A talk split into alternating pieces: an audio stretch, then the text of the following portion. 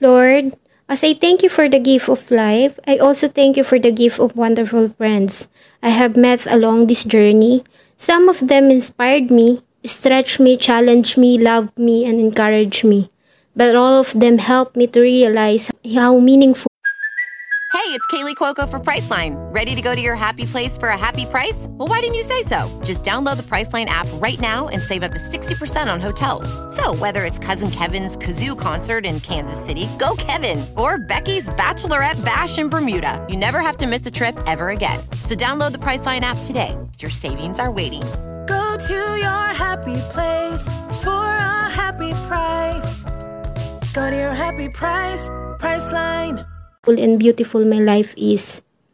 Yan ang mga mensaheng nakapost sa isang social media account ni Eileen Tagarda Hidalgo, months before she was found dead. Balikan po natin ang kwento ni Eileen, isang inang nangarap para sa kinabukasan ng anak. Para sa pagnanais na makatulong sa mga magulang, isang babaeng tiniis ang kalungkutan sa malayo para sa kanyang mga mahal sa buhay, ang natagpuang wala ng buhay sa bansa ng Kuwait. Bago ko po simulan ang ating story, sa mga bago po sa channel ko, please hit the subscribe button at pakipindot na rin po ang ating notification bell para ma-notify kayo sa mga bago nating upload na videos. November 27, 2012, ay nakatanggap ng tawag ang operations room ng Ministry of Interior dahil may isa umanong Filipina ang natagpuang patay sa loob ng isang manhole sa Yarmouk, Kuwait City. Agad namang nagtungo ang security men at a paramedics kasama ang mga officers mula sa General Department of Criminal Evidence. Pagdating sa nasabing lugar ay agad nilang sinicure ang nasabing crime scene at sinimulang iahon ang nasabing katawan. Ang biktima ay kinilalang si Eileen Tagarda Hidalgo, 30 years old na Filipina domestic helper na nagmula sa Kuloy Kuluran siya Sambuanga, Sibugay. Nang gawin ang nasabing retrieval ng katawan ay may isang Filipino citizen ang nakasama sa mga nasabing team na nagpakilala sa pangalang Richard. Binuksan nila ulit, kulay asul na yung mukha niya tapos uh, may dugo yung ilong. Ayon sa kanya, ay ang nasabing manhole o drainage system ay matatagpuan sa ilalim ng hagdanan papuntang basement. Meron umano itong takip na inestimate niyang 4 by 4 feet nang makita niya umano ang biktima ay nakasuot ito ng puting sando at long pants na blue-violet. Tumagal din umano ang mga team sa nasabing residente ng dalawang oras. Ang katawan ni Eileen ay dinala ng forensic department para sa autopsy. Ayon din sa investigasyon ay wala umanong bakas ng violence at physical abuse ang katawan ni Eileen. Kaya naman ay maaari umano na ito ay isang kaso ng suicide. Ngunit hindi naman nila inaalis ang posibilidad na may nangyaring foul play sa pagkamatay nito. Noong November 30, 2012 ay nakarating sa pamilya ni Eileen Tagarda Hidalgo ang balita tungkol sa kanyang sinapit. Ayon kay Nanay Molina Hidalgo na ina ni Eileen, ay nagulat umano siya dahil sa may mga kamag-anak umano sila na nagsabi sa kanya na patay na nga ang anak. At nakita umano nila ang nasabing balita na kumakalat sa isang social networking site na Facebook. Particularly, nang sabihin ito sa kanya ng kanyang pamangkin na isang domestic helper na nagtatrabaho sa Oman. Tumawag umano sa kanya ang pamangkin ng bandang alas 3 ng umaga at binalita sa kanya ang sinapit ng anak. Kaya naman, kinaumagahan ng nasabi ding araw ay agad na nagtungo sa tanggapan ng Department of Foreign Affairs sa Zamboanga City para nga kumpirmahin ang nasabing balita. At doon na nga kinumpirma ng mga opisyal ng DFA ang masakit na balita. Ayon sa mga ito ay nagsasagawa na ng investigasyon ang mga authority sa Kuwait kung ano nga ba ang nangyari kay Eileen. At dahil nga umano sa may nakitang hiwa sa pulso ng biktima, ay maaari umanong ito ay kaso ng suicide. Ayon naman kay Nanay Molina, sa isang interview, ay hindi umano siya naniniwala na magagawang magpakamatay ng kanyang anak. Gayong kaya umano ito nagtrabaho sa ibang bansa ay para suportahan ang nag-iisang anak nito na babae na walong taong pa lamang. Tumutulong din umano ito sa anim na kapatid dahil sa ito umano ang panganay. Ayon sa kanya, huli umano niyang nakausap ang anak noong November 26, 2012. Kinamusta umano sila nito lalo na nga ang kanyang ama.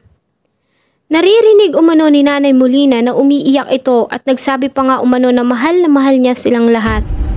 Matapos noon ay naputol na ang tawag at nakatanggap sila ng text messages na kahit ano daw umano ang mangyari ay kailangan lang nilang magdasal. Nang tanungin naman si Nanay Molina kung may nasabi daw ba ang umano ang anak na problema, ay wala naman umano silang alam na problema nito at panatag naman daw sila sa kalagayan ng anak dahil sa limang taon na umano ito sa kanyang mga employer at wala naman umanong nagiging problema. Si Eileen ay nagtungo ng Kuwait noong November 13, 2005. Dineploy siya ng Malurata International Manpower Agency at ang foreign agency nito ay ang Nadia Suleiman Malala Housemaid Recruitment Office. Ayos naman umano ang naging trabaho ni Eileen sa Kuwait at mababait umano ang kanyang mga naging employer. Kaya naman, nang matapos niya ang dalawang taong kontrata ay umuwi siya ng Pilipinas noong 2007. Ngunit dahil nga sa wala pang ipon at dahil sa siya lang ang inaasahan ng anak, ay nagdesisyon nitong bumalik sa dating employer nito sa Kuwait noong May 16, 2008. At ang kanyang pangalawang kontrata ay pinroseso ng Mervin International Manpower Services. At sa nasabing kontrata ay wala din umano itong naging problema. Nang matapos ulit ang nasabing kontrata, ay muli itong nagbakasyon sa Pilipinas noong 2010 at bumalik sa pareho pa ding employer. Ayon sa Arab Times, ay sinubukan umano nilang humingi ng update tungkol sa kaso na Aileen sa Philippine Embassy sa pamamagitan ng email. At sinagot naman umano sila ng Philippine Vice Consul na si Rhea Oreta. Ayon dito, na ang update umano sa kaso ni Eileen ay pinasa na sa Office of the Undersecretary for Migrant Workers Affairs at ininform na umano ang kanyang kamag-anak ng biktima.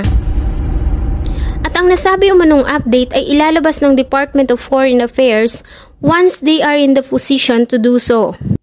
Noong January 25, 2013 ay naiuwi ang katawan ni Aileen ng Sambuanga.